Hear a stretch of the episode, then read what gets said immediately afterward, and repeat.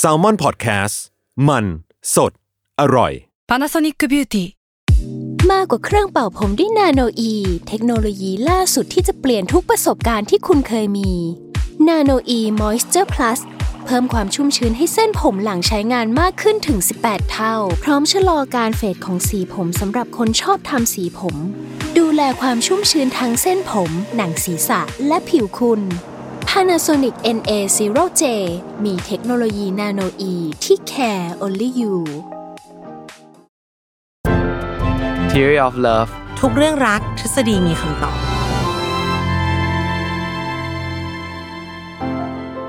สวัสดีค่ะ พี่ปีและแฟนๆ Theory of Love ทุกคนค่ะ สวัสดีครับ อ่า ผมหมอปีจากเพจ Theory of Love ครับ กลับมาพบกันใหม่อีกครั้งนะคะ ในรายการ Theory of Love ทุกเรื่องรักทฤษฎีมีคำตอบ ทุกวันพุธทุกช่องทางของ Salmon Podcast นั่นเองอ่าและและวันนี้ และและวันนี้ หัวข้อนี้มันก็จะว่าใหม่ก็ใหม่ แล้วก็แบบจริงๆต้องบอกว่า มันก็เป็นเรื่องดีนะคะ ที่ผู้คนในปัจจุบันอะมันเขาตื่นตัว แล้วก็มีความเข้าใจในโรคจิตเวทมากขึ้นอืมโรคจิตเวทก็คืออะโรคที่พบบ่อยๆก็เป็นโรคซึมเศร้าเนาะแพนิคไบโพล่าอย่างเงี้ยเนาะครับเราตีตาผู้ป่วยน้อยลงอืมอันนี้ต้องยอมรับเลยอืมแต่ก่อนคนเป็นซึมเศร้าเลยต้องโดนบ่นต้องโดนแบบโอ้นี่มันอ่อนแอมันแค่ขี้เกียจสมมตินะคะหรือว่าคนบ้าอะไรเงี้ย อันนี้เอามีประสบการณ์ตรงคือออมไม่ได้เป็นหรอกแต่ว่าเป็นเป็นรุ่นพี่ที่สนิทกัน เขาบอกว่าช่วงที่เขาจะไปเรียนต่อต่างประเทศอะค่ะเขาโน้ติสว่าตัวเองอะไม่มี motivation เลยอืมรู้สึกว่าอ้าวคนจะได้ไปเรียนอเมริกาอย่างเงี้ยมันควรจะตื่นเต้นรู้สึกพลุ่งพล่านปะอ่าอ่าเขาดาวอะอ่าฮะเขารู้สึกว่าอืมที่เขาทำไปนี่มันถูกไหมนะอะไรอย่างเงี้ยแล้วก็นอนบนเตียงแล้วอยู่ดีๆก็ไหลไปเลย ครึ่งวันก็ไม่ลุกรู้สึกว่าอ๋อนี่อยู่มาครึ่งวันแล้วเหรออ่าฮะแบบเนี้ย ซึ่งซึ่งเด็กอายุสิบเจ็ดสิบแปดเนี่ยก็รู้สึกถึงความผิดปกติของตัวเองอะที่ตื่นมาแล้วไม่ได้อาบน้ำไม่ได้กินข้าวเช้าอืมอยู่ไปครึ่งวันนอนเฉยๆนอนลืมตานิ่งๆเนี่ยอืมเขาก็เลยคิดว่าเอ้ยเขาเป็นอะไรหรือเปล่านะเขาก็ไปบอกคุณแม่ คุณแม่บอกว่า แกแค่ขี้เกียจซึ่งเขาก็เฮ้ยเขาไม่ได้รู้สึกอย่างนั้นอะอ่าเขาไม่ได้ขี้เกียจเลยนะเขาก็ไม่รู้ว่าตัวเองเป็นอะไรครับไฟไฟนัลลี่คือเขาไปหาหมอที่อเมริกาเขาถึงรู้ว่าตัวเองซึมเศร้าอืม แล้วมันโดดเดี่ยวนะ ที่เด็กอายุสิบเจ็ดสิบแปดอยู่ดีๆต้องไปเข้าอ่าคลินิกใช่จิตแพทย์ใช่เองอะแล้วก็ต้องไปเขาเรียกอยู่คนละ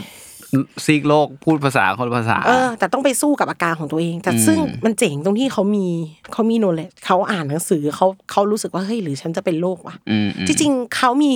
assumption นี้กับแม่ด้วยนะเขาถามแม่เลยว่าแม่เหมือนเป็นโรคซึมเศร้าเลยอะทำไมรู้สึก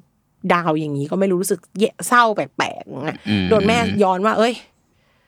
ขี้เกียจหรือเปล่ามาอืมก็ก็เสียใจ fail ไป แต่เนี่ย มันไม่ใช่ทุกคนที่กลับมาได้อืมอืมอืมแต่ว่า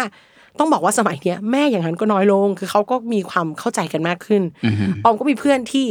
อาจจะแค่วันหนึงเป็นอะไรขึ้นมาแบบแค่ขี้เกียจจริง ๆ แล้วแม่ก็แบบนี่เป็นอะไรเป็นซึมเศร้าปะเนี่ยอ่าเหมือนกันคืออาฮะพ่อแม่ก็เริ่มมี awareness ว่า หรือลูกฉันจะเป็นนะอ่าหรือนี่คือเราก็ดีเทคคนรอบตัวอ่าว่าเป็นอะไรครับมันกลายเป็นความเข้าใจเรื่องนี้มันมากขึ้น อ่าใช่ แต่แล้วก็วันนี้ก็อาจจะแบบมีความ วันนี้เราอาจจะแบบมีความมาขยายความมัน เพราะว่า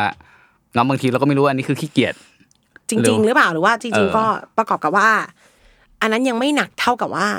คนรอบข้างรับมือได้มากขึ้น แต่แฟนอะอ่าหนักเหมือนเดิม อ่า แล้วก็มันยังถือว่าท้าทายอยู่ เพราะบ่อยๆเราไม่ได้เข้าใจ อืมคือจริง ๆ เอาแค่คนสุขภาพจิต ร้อยเปอร์เซ็นสองคนคบกันเนี่ย เรายังไม่เข้าใจกันทุกมุมเลยอืมยังเออเหนื่อยเลยอะมันก็มีความน้อยใจอะไรกันอยู่แล้ว ยิ่งบางคน พอเขาเป็นเป็นโรคจิตเวทเนี่ย การตัดสินใจบางอย่างของเขามันก็อาจจะผิดเพี้ยนไปจากจากตัวตนของเขาเองด้วยซ้ำไปครับ มันก็ทำให้อีกฝั่งเดินหน้าได้ยากอืมเชื่อว่ามัน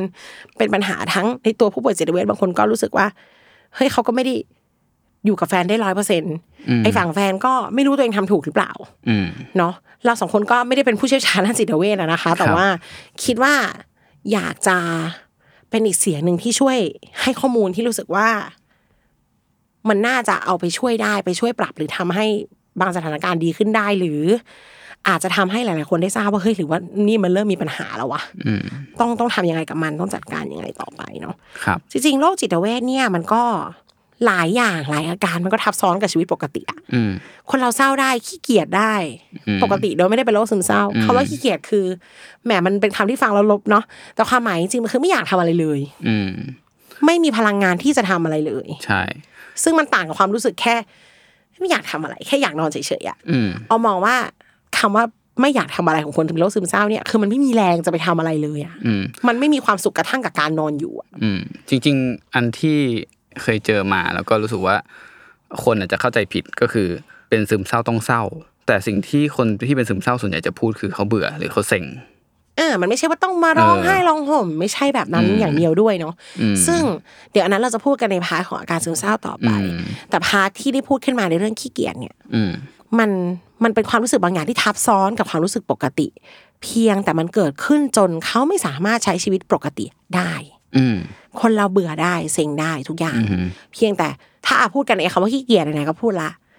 คนขี้เกียจนะมันคือแค่ไม่อยากทำอะไรอะอยาก happy กับการนอนเฉยๆในเรื่องขี้เกียจอืมแต่แบบถึงเวลามันจบสิ้นมันก็โอเคลุกไปทำอย่างอื่นได้อืมแต่คนเป็นโรคซึมเศร้าเนี่ย มันจะเหมือนกับเขาไม่ได้รู้สึกสบายใจที่จะนอนเฉยๆด้วยซ้ำอืมแต่เขาแค่ไม่มีแรงจะทำอะไรอืมแล้วมันกลายเป็น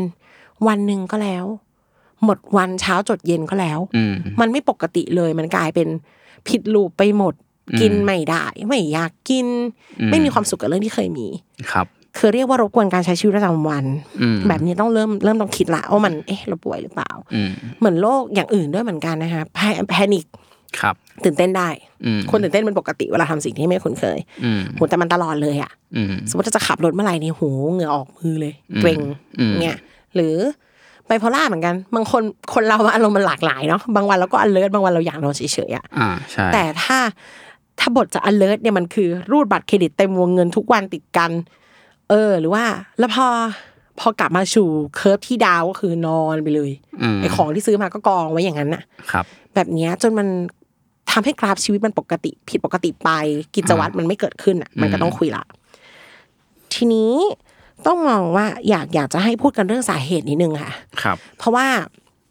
แต่ก่อนนะอะเราเอาเราเอาว่าโดยความรู้ทั่วไปเลยเนี่ยเนาะอืมเราก็จะมีความเข้าใจกันว่าโรคโรคจิตเวชต่าง ๆ เนี่ยมันเกิดจากความไม่ balance ของสารเคมีในสมองอืมเออ อันนี้เหมือนเหมือนมีข้อมูลที่พี่ปีบอกว่า ในการแพทย์ยุคใหม่ๆมันเริ่มมีการมาสังเกตกันว่า จริงๆแล้วมันเป็นจากปัจจัยภายนอกหรือเปล่า อืม คือก็ต้องบอกว่ามันมีโรคบางโรคเนาะจริงๆก็หลายโรคด้วยที่ที่มันเกิดจากสารเคมีในสมองทำงานผิดปกติจริง ๆ นะครับ แล้วก็การใช้ยาที่ไปแก้สารเคมีเคมีในสมองเนี่ย มันก็ช่วยได้เยอะมาก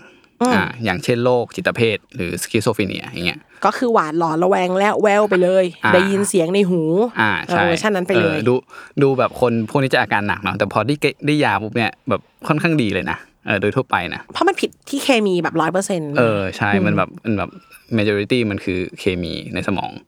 แล้วพอแก้เนี่ยมันก็มันก็ดี ทีนี้ ไอตัวซึมเศร้าเนี่ยเขาก็มาศึกษาซึมเศร้าเหมือนกันเฮ้ยไอจิตเภทเป็นอย่างนี้นี่นะเอ้ซึมเศร้าเป็นยังไงลองสแกนดูบ้าต้องงบอกว่าต้องบอกอย่างนี้ก่อนว่าซึมเศร้ามันจิตเวชมันคือร่มใหญ่อืมจิตเภทคือ subset อ่าใช่ซึมเศร้าเป็น subset เหมือนกันเขาจะมีคำอ่าเรียกว่าโรคทางอารมณ์อ่าครับค่ะ ก็ซึมเศร้าก็เป็นอีกอันหนึ่งเขาก็เอ้ย หรือมันเป็นอะไรคล้ายๆกับอ่าจิตเภทใช้ mechanic เดียวกันได้ อ่าเราก็เลยมาดูเขาก็โอเคก็ปรากฏว่าอาจเจอพวกสารเซโรโทนินที่มันทำงานผิดปกติอะไรเงี้ยอ่าแล้วเขาก็เลยอ๋องั้นเรา ก็ไปสร้าง เออ ไปทำให้เซโรโทนินมันปกติซะ อ่าใช่ ก็เอายาให้คนไข้กินเพื่อที่จะรักษาเซโรโทนินอันเนี้ย อันนี้ก็เป็นการรักษาซึมเศร้าหลักก็จะประมาณนี้ เอ่อ แต่ว่าพอพอให้ยาไปสักพักหนึ่งปรากฏว่าเอ่อเขาเขาพบว่าคนไข้ที่เป็นซึมเศร้าส่วนใหญ่อะหลายคนเลยห้าสิบเปอร์เซ็นต์อะมันไม่หายอืมอ่าอาจจะดีขึ้นอยู่ช่วงหนึ่ง แล้วก็กลับมาเป็นใหม่ จากเวที่เราคิดว่าแก้เหมือนผู้ป่วยจิตเภทเลยเนี่ยก็ให้ยาปรับสารเคมีไปอ่าปรับไม่ได้ผลอ่าอืมแล้วก็มันก็กลับมาเป็นใหม่ ซึ่งอันนี้ก็คือเป็นแบบ ผมว่าน่าจะน่าจะคุ้นๆกัน เพราะว่าลักษณะของคนที่เป็นซึมเศร้าคือจะ recurrent ในแบบอาการจะเป็นเป็นซ้ำเป็นซ้ำอีกอะไรเงี้ยหรือหายไปสักพักหนึ่งก็เดี๋ยวเป็นมาใหม่อะไรเงี้ยเขาก็เลยมีคนที่คิดมาว่าเฮ้ยมันอาจจะไม่ใช่เป็นสาเหตุก็ได้มั้งนะก็อาจจะเป็นลักษณะของผลซะมากกว่าที่ เกิดจากการที่เอ่อเรามีเขาเรียกไซโคโซเชียลก็คือ การที่ตัวเรามีปฏิสัมพันธ์กับสังคมกับโลกภายนอกเนี่ยเอ่อมันอาจจะไม่ดีหรือผิดปกติ แล้วมันไปส่งผลเป็นเอ่ออีกอย่างหนึ่งก็คือเป็นสารเคมีในสมมันองดันมาเนี่ยทำให้มีความสุขน้อยลงจากสารเคมีในสมองแทอ่านคือความสุขน้อยลงเนี่ยมันมันกลายเป็นผลนะอืมเพราะว่าอินเ r อ c ชันเราไม่ดีกับโลกภายนอก ก็เขาก็เลยเอ่อ หลังๆ approach ก็เลยพยายาม approach ว่าเฮ้ยเรามาพยายามแก้ในส่วนที่เป็นในเรื่อง interaction กับคนไหมว่าเออคนส่วนใหญ่ที่เป็นซึมเศร้าก็มักจะมีอินเตอร์แอคชั่นกับคนน้อยหรืออะไรเงี้ยอยู่คนเดียวอาจจะแบบมีความสัมพันธ์กับครอบครัวไม่ดีกับเพื่อนไม่ดีหรือดันะไงี้ยเจอครอบครัวที่ไม่ดีเพื่อนไม่ดีมาอืมอย่างเงี้ยอยู่กในลายสัเป็งนคมว่าไม่ดีอะไรเงี้ยเทคยามาปั๊บมาเจอทริกเกอร์เดิม อืมใช่กลับไปเป็นใหม่ครับ เขาก็เชื่อเชื่อประมาณว่าแบบเออยามันเหมือนแก้ปลายเหตุเนาะ ต้นเหตุมันจะไม่รักษา เพราะฉะนั้นยังไงมันก็ไม่หายอะประมาณเนี้ยซึ่งถ้าการย้ายสังคมมันทำได้บ้างไม่ได้บ้างก็ต้องเป็นเรื่องที่มาคุยกันระหว่างหมอกับคนไข้นะว่าแก้ยังไงครับ ผม ทีนี้โอ้โหนี่พอพอรู้สาเหตุแล้วว่า ตอนนี้มันกลายเป็นกลับกันแล้วว่าเฮ้ยจากสภาพสังคมที่อยู่ครอบครัวที่เลี้ยงดูมา อาจจะเจอครอบครัวที่ไม่เข้าใจขาดความอบอุ่นใด ๆ ก็ หรือมันมาสุดท้ายมันสวิงกลับมาเนี่ย มันก็ทำให้เกิดอาการที่ต่างกันอือหือ จริง ๆแล้ว ต้องมาดูที่อาการก่อนเนาะโรคซึมเศร้าหลายคนอาจจะรู้แหละ อารมณ์เปลี่ยน แต่คือซึมเศร้าก็ไม่ใช่แค่เศร้าอย่างเดียวนะครับเบื่อ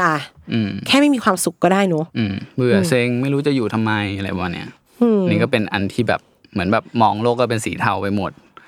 เอ่อผมว่าน่าจะอาการหลักก็คือไม่รู้จะอยู่ทำไม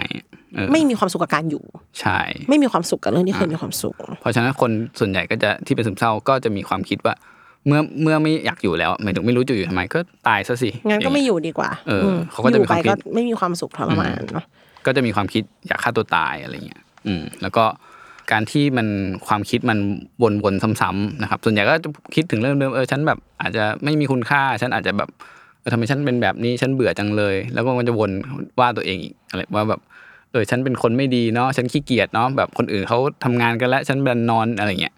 มันก็จะวนๆพอวนๆเสร็จมันก็จะทำก่อให้เกิดแบบพวกสมาธิในการทำงานมันก็แย่ลงเนาะสมมติว่าแบบว่ามันมีตำหนิตัวเองอยู่อะน่ะอือ่ามใช่แบบไอ้ฟังก์ชันที่เคยทำได้ดี มันก็จะทำได้ไม่ดี เพราะว่าแทนที่เราจะมีโฟกัสกับสิ่งที่เราสามารถอ่าสมมติเราทำงานอย่างเงี้ยเราก็ต้องมีโฟกัสกับงานพอไม่มีโฟกัสแบบคิดเรื่องว่าเออว่าตัวเองว่าตัวเองเนี่ยมันก็ทำงานไม่ดีอยู่แล้วแล้วพอทำงานไม่ดีมันก็กลับย้อนกลับมาอีก คนรอบข้างก็เอ้าแล้วทำไมไม่ตั้งใจทำงานเลยเออหนักไปอีก อ่าเราก็กลับมาว่าตัวเองอีกส่วนใหญ่ก็จะวนอยู่ในหลูปๆประมาณเนี้ยแล้วก็ออกยากอืมอืมนี่คือจริง ๆ มันก็จะเคยมีโพสต์เนาะว่าคำพูดที่พูดกับคนเป็นโรคซึมเศร้าไม่ได้คืออะไร นั่นนี่นู่นเนาะอืมบางคนอาจจะงงว่าคำว่าสู้สู้มันเป็นอะไรอืมเป็นดิเพราะเขารู้สึกว่าเขาไม่มีแรงสู้อยู่นี่ไงอืมแล้วยิ่งไปพูดกับเขาว่าสู้สู้มันกลายเป็นอ้าวแล้วทำไมกูสู้ไม่ได้วะอืมคือคือผมว่าอันหนึ่งอะมัน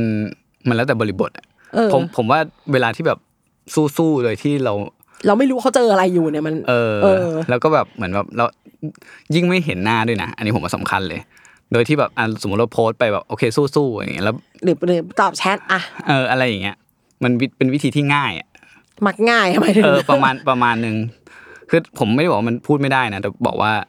เออมันอาจจะต้องเลือกพูด เช่น เออแล้วเขาต้องเห็นหน้าเราว่าเราหมายถึงอย่างนั้นจริง ๆ นะเออว่าเราเป็นห่วงเขาอะไรเพราะว่าจริงๆอะไรเงี้ยเอาว่าใจความของคำว่าสู้ๆมันคือเฮ้ยเราเป็นกำลังใจให้ อืมอืมอืมใช่เราก็อาจจะใช้คำนั้นก็ได้ เราเป็นกำลังใจให้นะเว้ยอะไรเงี้ยเออแต่แบบสู้ๆนี่มันกลายเป็นอ้าวแล้วนี่กูไม่สู้เหรออ่าหรือว่ายังไงอืมคือจริง ๆ คิดว่ามันจะต้องเอาคำว่าเขาเรียกร้องความสนใจออกไปก่อนน่ะอืมอืมเออ เขาไม่ได้ต้องการให้คนมา จริง ๆ แล้วเนี่ย จะพูดยังไงดีนะ คนที่เป็นโรคซึมเศร้าที่เรารู้จักเนี่ย หลายคนอะ ไม่ได้อยากให้ตัวเองเป็นภาระของใครด้วยซ้ำเพราะเขารู้สึกว่าเขาเป็นภาระอยู่แล้วอะอืมอืมเขาจะไม่แบบ ไม่ได้เอาความทุกข์ของเขามาเป็นข้ออ้างเสมอไปอะบางทีเขาไม่อยากอยู่เองด้วยซ้ำอืมแล้วก็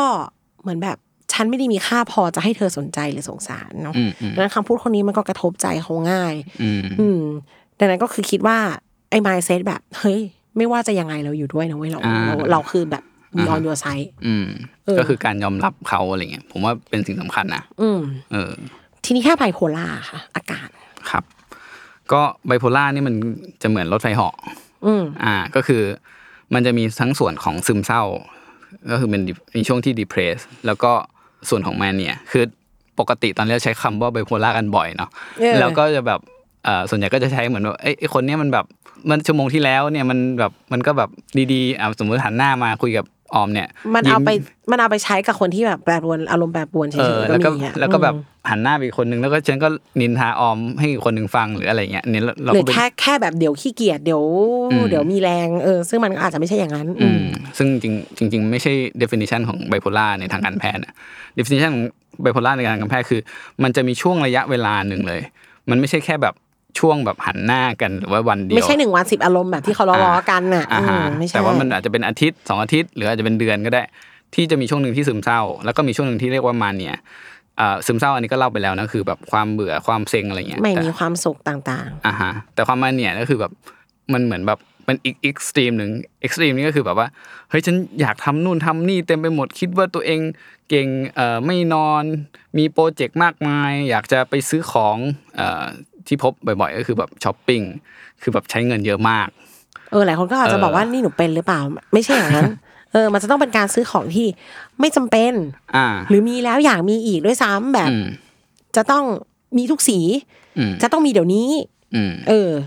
ก็คือไปแล้วก็แบบซื้อซื้อซื้อซื้อแบบไอเนี้ยคือมันหยุดไม่ได้ ไม่หยุดอะไรเงี้ยแล้วก็จะดูเป็นคนที่มี energy แบบเยอะมาก นะครับล้นอืมอ่า มันก็จะเป็นเหมือน อันนี้คือไบโพล่าคือข้างหนึ่งก็คือไม่มี energy เลย อีกข้างหนึ่งก็ energy เกินไปนะครับ อันนี้คือลักษณะของไบโพล่าครับผม ดูแล้วเนี่ยส่วนที่น่าจะกระทบกับคนรักก็คือเป็น part ที่เป็น depressed เนาะอืมเออ part ที่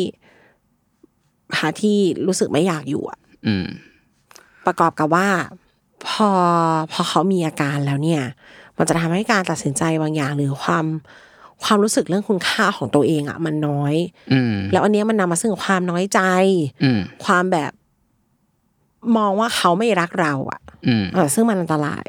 ครับ อืม เราก็เลยอยากมาคุยแหละว่า หลังจากเนี้ย part ต่อไปก็คือเราอยากจะให้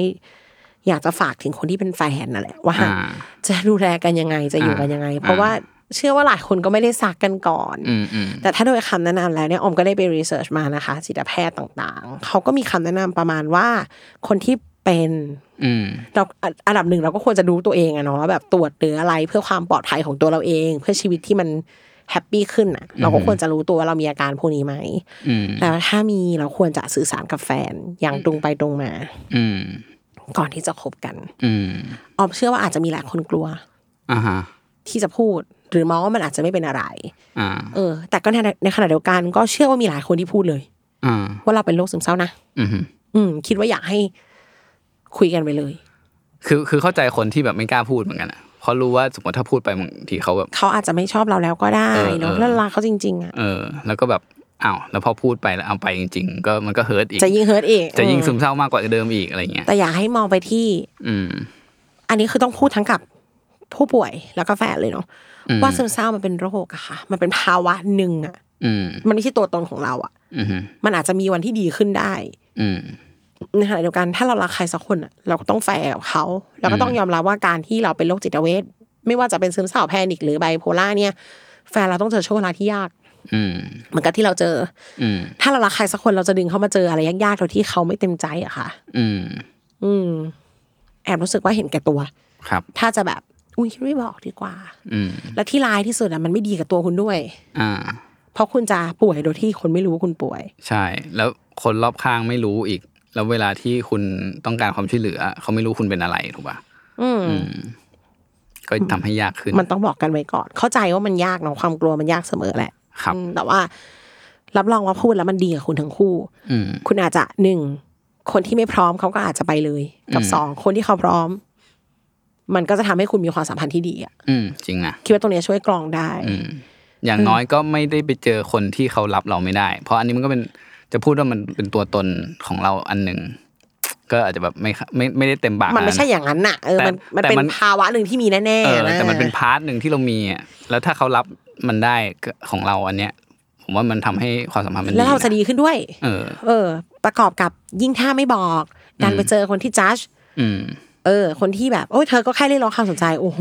นี่มันคือผิดไปกันใหญ่เลยอืมเอออืมและนี่คือข้อต่อไปที่จะต้องพูดเลยครับ ทั้งผู้ป่วยทั้งคนไม่ทุกคนเลย พูดคำเดิมว่าพื้นฐานของโรคมันไม่ใช่ความอ่อนแออืมไม่ใช่ความอ่อนแอ ไม่ใช่ความเรียกร้องความสนใจอ่าฮะไม่ใช่แล้วถึง เราคนเราควรจะให้ความรักและความสนใจต่อกันน่ะอ่าเออไอ้คำคำนี้มันกำเนิดมาจากสังคมที่ใจดำอะคือแบบว่า คนแสดงความรู้สึกแล้วไปว่าเขาว่าเขาเรียกร้องความสนใจอะอ่าแล้วเราเกิดมาในสังคมที่ทุกคนต้องดูแลตัวเองให้ได้อืมทุกคนไม่มีสิทธิ์จะมาเสียใจมาโกรธให้ใครฟัง แล้วพอใครเขาทำกลายเป็น เขาเรียกร้องความสนใจนะแบบเนี้ยอ่าอ่ามันเออมันก็เออ มันเกิดจากสังคมที่ไม่มีอัมพาธีวอร์ดิ้งแบบเนี้ย อืม จริงๆ ออมพูดแล้วรู้สึกว่าเป็นสังคม avoidance อะไรอย่างเงี้ย เออ สังคมแบบ เป็นอะไรก็เป็นไปเองเดะเออเออโวยวายทำไมอะอ่าทุกคนมีความรู้สึกอะปฏิเสธทำไมอะอ่าฮะเออ แล้วก็แบบ พอตัดได้แล้วว่ามันไม่ใช่ มันแค่ความรู้สึกอะมันเป็นความรู้สึกที่เกิดขึ้นได้ยอมรับได้ดูแลได้อืมแล้วไอการซึมเศร้าเนี่ยมันเป็นโรคอืมเขาไม่ได้อยากให้ใครมานั่งแบบ ต้องมาโฟกัสเขาเพียงแต่ตอนนี้เขาต้องการความช่วยเหลืออืมเขาไม่ไหวข้างในเขาไม่มีพลังงานจริง ๆ จากแบบจากสารเคมีในสมองหรืออะไรก็ตาม พื้นฐานมันคือ โรคนี้ไม่ใช่ความอ่อนแออืมก่อนเลยครับเพราะว่าอันตรายค่ะอมเคยเจอคนที่ เอามีหูรอบตัวคนเป็นโรคซึมเศร้าเยอะมากจริงไบโพล่าด้วย คือมีน้องที่ทำงานเป็นโรคเป็นโรคซึมเศร้าครับมันก็มีพฤติกรรมอะไรที่มันเขาก็อาจจะเหลี่ยวแรงไม่ค่อยมีอะไรเงี้ย แล้วในสังคมที่ทำงานอะ การทำงานแบบ ที่เรามีมิชชั่นทูเด e m มูนเป็นที่ตั้งอะเนาะอืมอืมเราก็จะทำให้มัน KPI ร้อยเปอร์เซ็นทุกวันเนี่ยเขาก็อาจจะ follow ไม่ได้ตามนั้นด้วยสุขภาพเขาอืมก็มีรุ่นพี่ที่ทำท่าเหมือนจะเข้าใจ อืม แต่มาพูดกับออมทีหลังด้วย wording ประมาณว่าแกไม่ต้องไปฟังมันมากหรอกมันงอแงอืมอืมแล้วอ้อมออมโคตรโกรธเพราะแบบต่อให้เขางอแงจริงแล้วในฐานะ senior หรือหัวหน้าทำไมเราฟังไม่ได้อะอืมอืมอืมเออแต่เนี่ย พอจัดกันอย่างเงี้ยอืมเออ มันมันก็ไม่ได้ คือถึงเขาจะไม่ป่วยเขางองแงจริงเขามีเรื่องที่ไม่สบายใจเขาต้องพูดได้อืม เออ ทีนี้ถ้ามันถ้ามันได้พูดแล้วตั้งแต่ระดับไม่สบายใจ มันจะไม่กลายไปเป็นความงองแงที่เกินจริงอืมในขณะเดียวกัน การที่เราคีบไม่ฟังเขาเพราะคิดว่าคนมันต้องอดทนตลอดเวลาอย่างเงี้ยอืมแม่งยิ่งกลายเป็นเหมือนเราเป็นทริกเกอร์ที่ทำให้น้องคนนั้นเป็นซึมเศร้าหรือเปล่าเรายังไม่รู้เลยอ่าใช่ใช่เออ ดังนั้นก็ต้องคิดให้ได้จริง ๆ นะคะ ว่าเขาไม่ได้ตั้งใจครับ อืม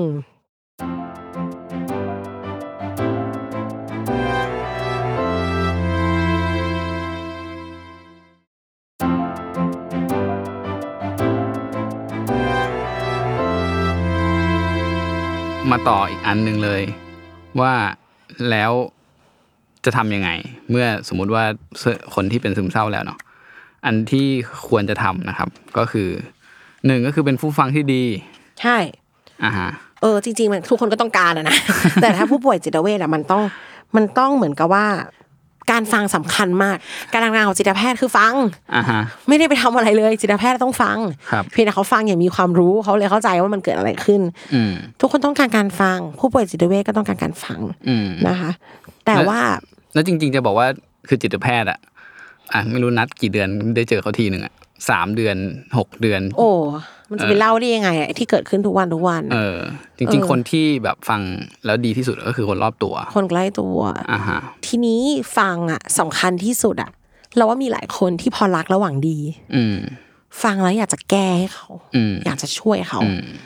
อ่าโรโดคยเฉพาะจิตเวชโดยเฉพาะเขาเป็นโรคซึมเศร้าด้วยฉันต้องทำให้เขาต้องมีความสุขเทรให้นได้ให้เขามีความสุขให้ได้อะไรเงี้ยอ่าเราเจอเลยนะ วันนี้จากการรีเสิร์ชนะ เราเจอในพันทิปว่ามีแฟนที่แบบ ผู้ชายเนาะผู้หญิงซึมเศร้า แล้วก็มีการพาไปหาหมอซึ่งดีนะคะ น่ารักมากเลย พาผู้หญิงไปรับยาไปเป็นเพื่อนเนี่ยอืมมีอะไรจะช่วยให้เธอสดใสได้มากขึ้นบ้างครับ ไม่มีครับ ให้เขาอยู่ไป ให้เขาเข้ากระบวนการอย่ามาตั้งเข็มว่ามันเป็นภาระของเรา อะอ่าที่จะต้องทำให้เขาสดใสขึ้นอืมเออ แล้วที่ตอนนี้ที่ฮิตมากเลยนะคือเอาสัตว์เลี้ยงไปให้คนเป็นโรคซึมเศร้า โอ้โห อย่าได้ทำอ่าเพราะว่าไม่ใช่ไม่ใช่แค่โรคซึมเศร้านะ คนธรรมดาเนี่ยถ้าไม่พร้อมมันไม่ควรเลี้ยงอืมอืมอืมเออกลายเป็นว่าจะหาคือไปเจอในทวิตว่า อันนั้นมันเป็นเรื่องบังเอิญคือทวิตมันก็จะเป็นอารมณ์แบบคนผู้ป่วยโรคซึมเศร้านั่นแหละอ่าแล้วเขาไปเจอแมวจรเขาให้อ่าอาหารแมวจรก็กลับมาทุกครั้งอ่าฮะแล้วเขาทวิตว่าเขามีความสุขอ่าที่เขารู้สึกว่าแมวตัวนี้รอเขาอยู่อ่า แต่นี่มันเป็นเรื่องธรรมชาติมันเกิดขึ้นโดยธรรมชาติไงคะอ่าแมวจรก็ไม่ตั้งใจมา คุณน้องคนนี้เขาก็ไปเจอโดยบังเอิญอ่าฮะมันเกิดเป็นภาวะพึ่งพาที่ทำให้เขารู้สึกมีค่าอืมอืมอืม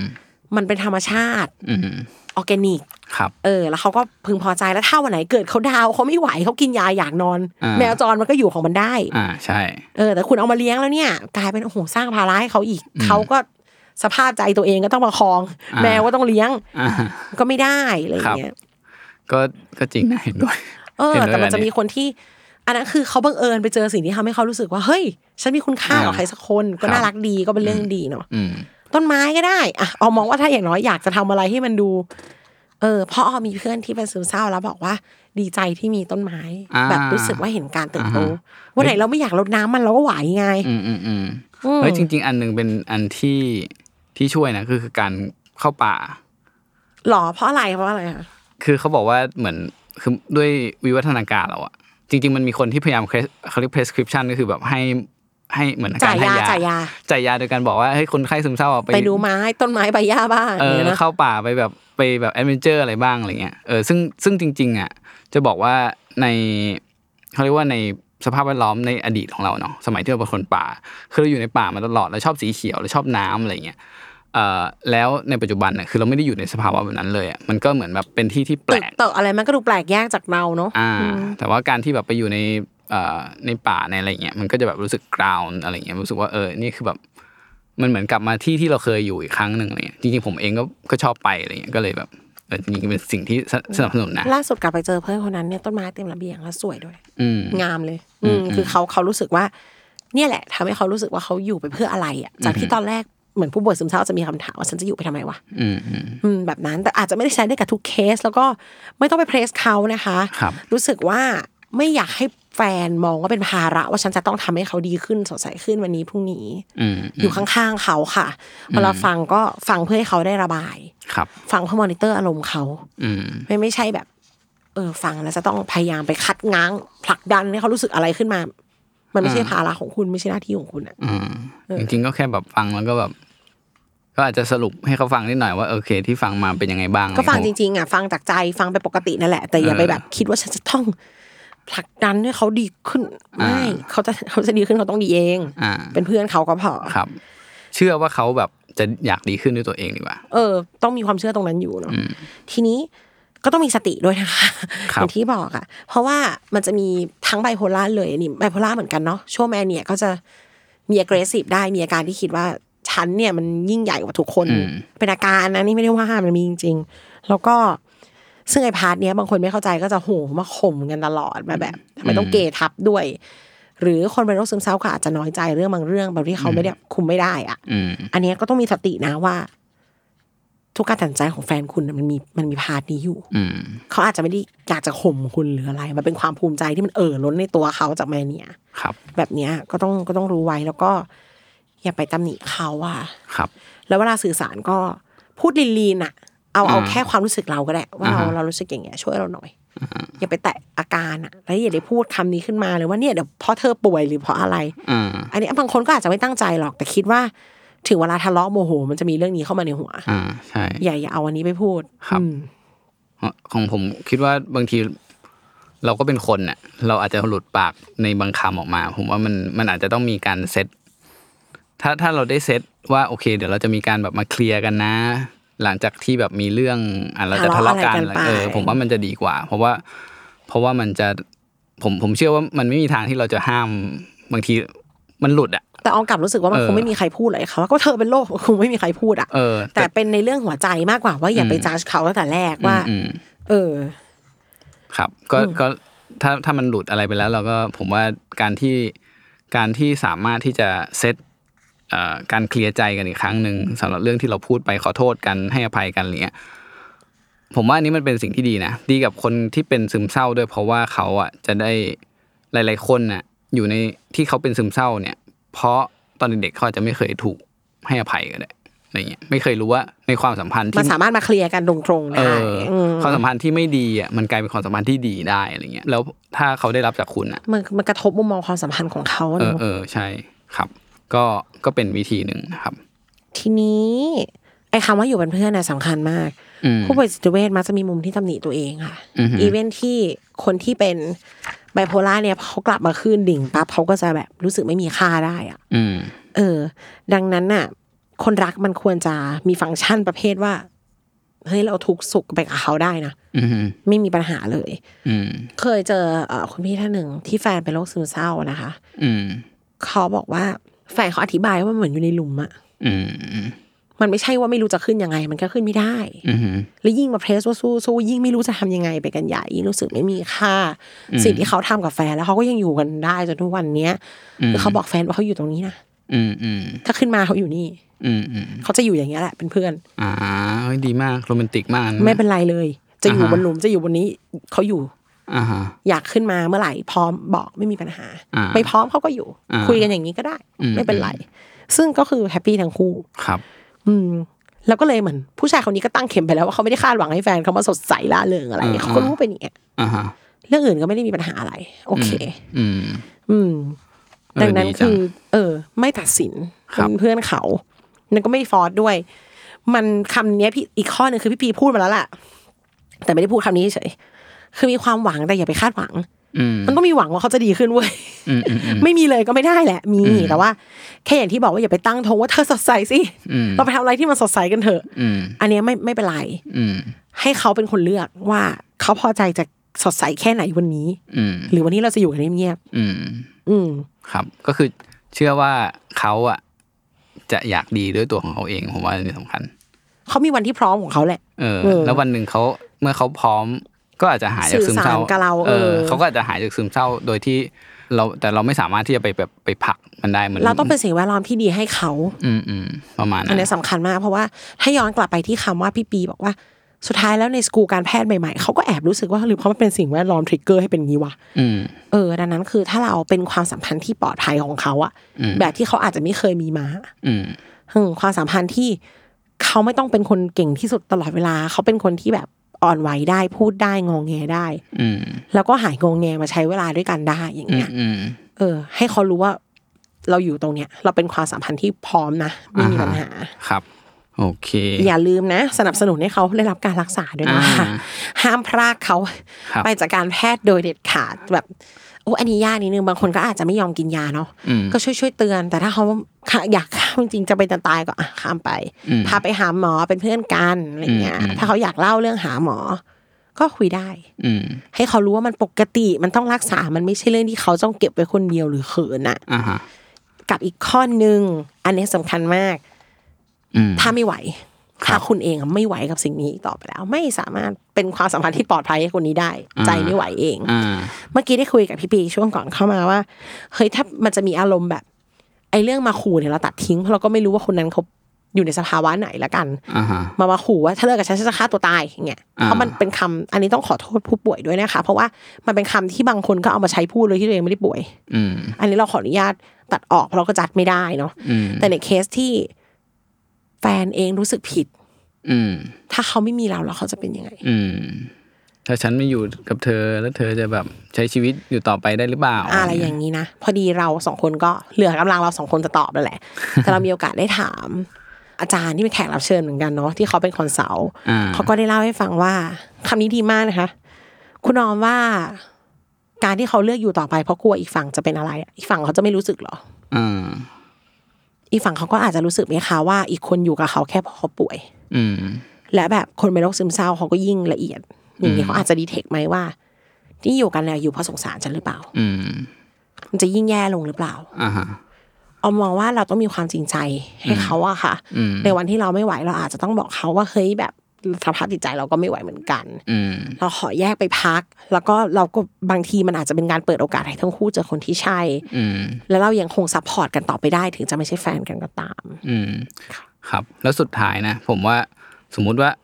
ถ้าเขาอยู่ เพราะว่าแบบอะเราป่วยอะแปลว่าในอีกทางหนึ่งอะ เมื่อเราหายป่วยแล้วเขาก็จะไม่อยู่อะคือเอมันอมันไม่คอมฟอร์ตสักทางเลย เออ ก็คือแล้วแล้วถ้าเราคบต่อไปก็คือเขาก็จะป่วยไปเรื่อยๆถูกไหมอะไรเงี้ยผมว่าบางทีการที่เราคิดแบบเนี้ยอาจจะทำให้เขาไม่หายสักทีก็ได้นะอันนั้นก็พูดยากแต่เราคิดว่ามันกลายเป็นเราไม่จริงใจกับอีกฝั่งอะอืมเออ แล้วบางคนเขาอาจจะโอ้โหพูดอย่างนี้ ดูถูกกันชัดๆนี่สรุปไม่ได้อยากอยู่เลยเหรออืมเฟลอีกอืมเออ ยิ่งกลายเป็นเขาก็แย่งยิ่งแย่ไม่ออกวันนี้เขาอ่อนแอจากโลกหรือเขากำลังเสียใจคือไม่ไม่รู้เลยว่าอะไรอืมคิดว่าจริงใจตรงไปตรงมาต่อกันดีกว่า แล้วก็ยังให้ความปรารถนาดีกันได้ในฐานะเพื่อนอืมเพราะสุดท้ายแล้วมันไม่ได้จำเป็นเลยที่เราจะต้องมานั่ง suffer ป่วยใจตามอย่างเงี้ยค่ะอืมอืมเนาะเพราะอย่างการรับฟังการอยู่ด้วย มันไม่จำเป็นที่ต้องเป็นสถานะแฟนอะอืมเออได้เพื่อนๆก็ทำได้ครับผม เพราะว่าไอการที่ทำให้เขาป่วยขึ้นป่วยขึ้นเนี่ย มันที่พี่ปีพูดเมื่อกี้มันเหมือนรั้งให้เขาอยู่กับความรู้สึกว่า เออก็ป่วยอะ ฉันป่วยอะอืมมันยิ่งตอกย้ำให้เป็นอย่างนั้นเขาก็ไม่ดีขึ้นสักทีเป็นว่าเจ็บกันไปทั้งสองฝ่ายอืมเออครับ ต้องต้องทำความเข้าใจตรงนี้ จริงใจต่อกันนะคะ แล้วก็ถือว่ายังให้ความรู้สึกดีๆต่อกันได้ ถึงจะเปลี่ยนสถานะก็ตามอ่าแล้วก็คู่ไหนที่สู้กับสิ่งนี้อยู่ก็เป็นกำลังใจให้นะคะ ครับผมค่ะ กลับมาพบกันใหม่ใน EP ถัดไปค่ะ สวัสดีครับ